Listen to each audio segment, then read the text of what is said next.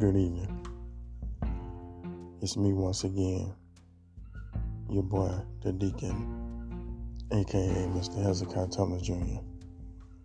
And I'm coming to you once again with another segment from Let It Be Known. I got a real nice, nice topic, and I'm gonna dive right into it. So let's let's get right into it. Stop giving out your your husband and wife attributes to boyfriend and girlfriend materials. Stop wasting your time with people that you know for yourself is only there for convenience or a situationship. Stop wasting your time with people who you know really know that they're only there for a smash and bash and then they dash situation. A lot of you think that because you cook or you clean or you show love or you buy flowers or whatever the case may be, a lot of you think that's going to keep somebody. A lot of you think that you can fix people or mold people or thinking that the stuff that you put out or how you put yourself out there or lay it out on the table or put it in the atmosphere, that's going to make that person look at you different. If it's not in them, you can't force it in them. And if you force it in them or try to make them, then they're going to constantly reject you. And then if they see that you're so gullible and see that you're so vulnerable, they're going to play on your emotions. They're going to turn around, they're going to get in a relationship with you. They're going to tell you that they're committed to you. Then they're going to tell you, I love you. Then they're going to tell you, you're the only one for me when you find out he's cheating or she's cheating. When you find out they're only there for just just because it's convenient. They're only there because it's comfortable and it's allowed.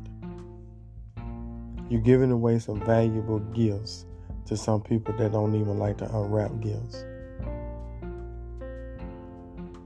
You know how when kids get a big old gift and they don't play with the gift, they end up playing with the box.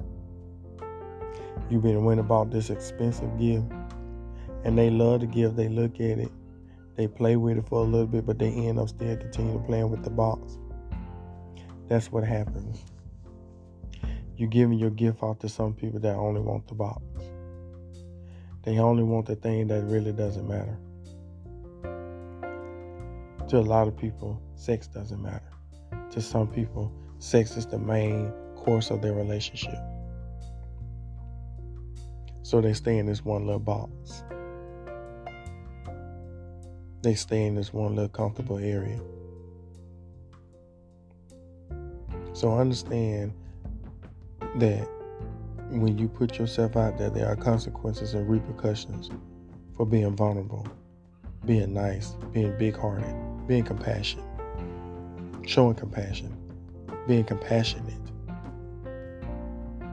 There's a lot of consequences and repercussions behind all of it. It's a blessing and a curse. The blessed part about it is you have a heart. You are not hard up or you're not bad on showing love, choosing my words correctly. You're not afraid. You're not afraid to show love. You're not afraid to be compassionate. You're not afraid to go above and beyond for a certain individual. When your heart is that big, you'll do the most. That's the blessing. But the curse about it is when you giving out that 110% and find out that they're only not giving you half of that. You're not even getting half of that back. You're only getting 20 to 25. That's the cursing of it. Or find out you're being used or being disrespected, being belittled to the lowest point of your human human form. That's the curse of it. And then don't let something else get involved as far as like feelings or your heart or even though you know the sex may be so good, so you just can't turn that loose. You're up crying and, and sobbing and, and you're mad and you're frustrated and you're pacing the floor and you're calling all the friends you know to vent, to get it off your chest, and then you then you find yourself doing stuff that you never thought you'd do in your life. You go to acting a fool, you go to fighting, you go to putting out guns and knives on on this individual. And they're sitting back laughing. And they're talking about it. Because now you have wasted your good gifts on people that were taken for granted. Stop giving off your wife and husband attributes to boyfriend and girlfriend material. God created us to have a husband and a wife. He said in His Word and in His Bible, our bodies are not made for fornication. The things that we do before we get married and outside of our marriage, it's a sin. And on top of that is demonic because it carried a spirit that none of you can control. It takes a toll on your life. And everybody will say that's not true. Well, how many people have you slept with that was good to you in the bedroom but disrespected you outside of that? Are they still with you now? A vast majority of people are still with the same people over some years. But a vast majority of other people, you got more sex partners than you can count. And you may just say, I only slept with 10 people. Yeah. Those 10 people slept with 15 before they even got to you, or five or six. How many menage a trois have you been in?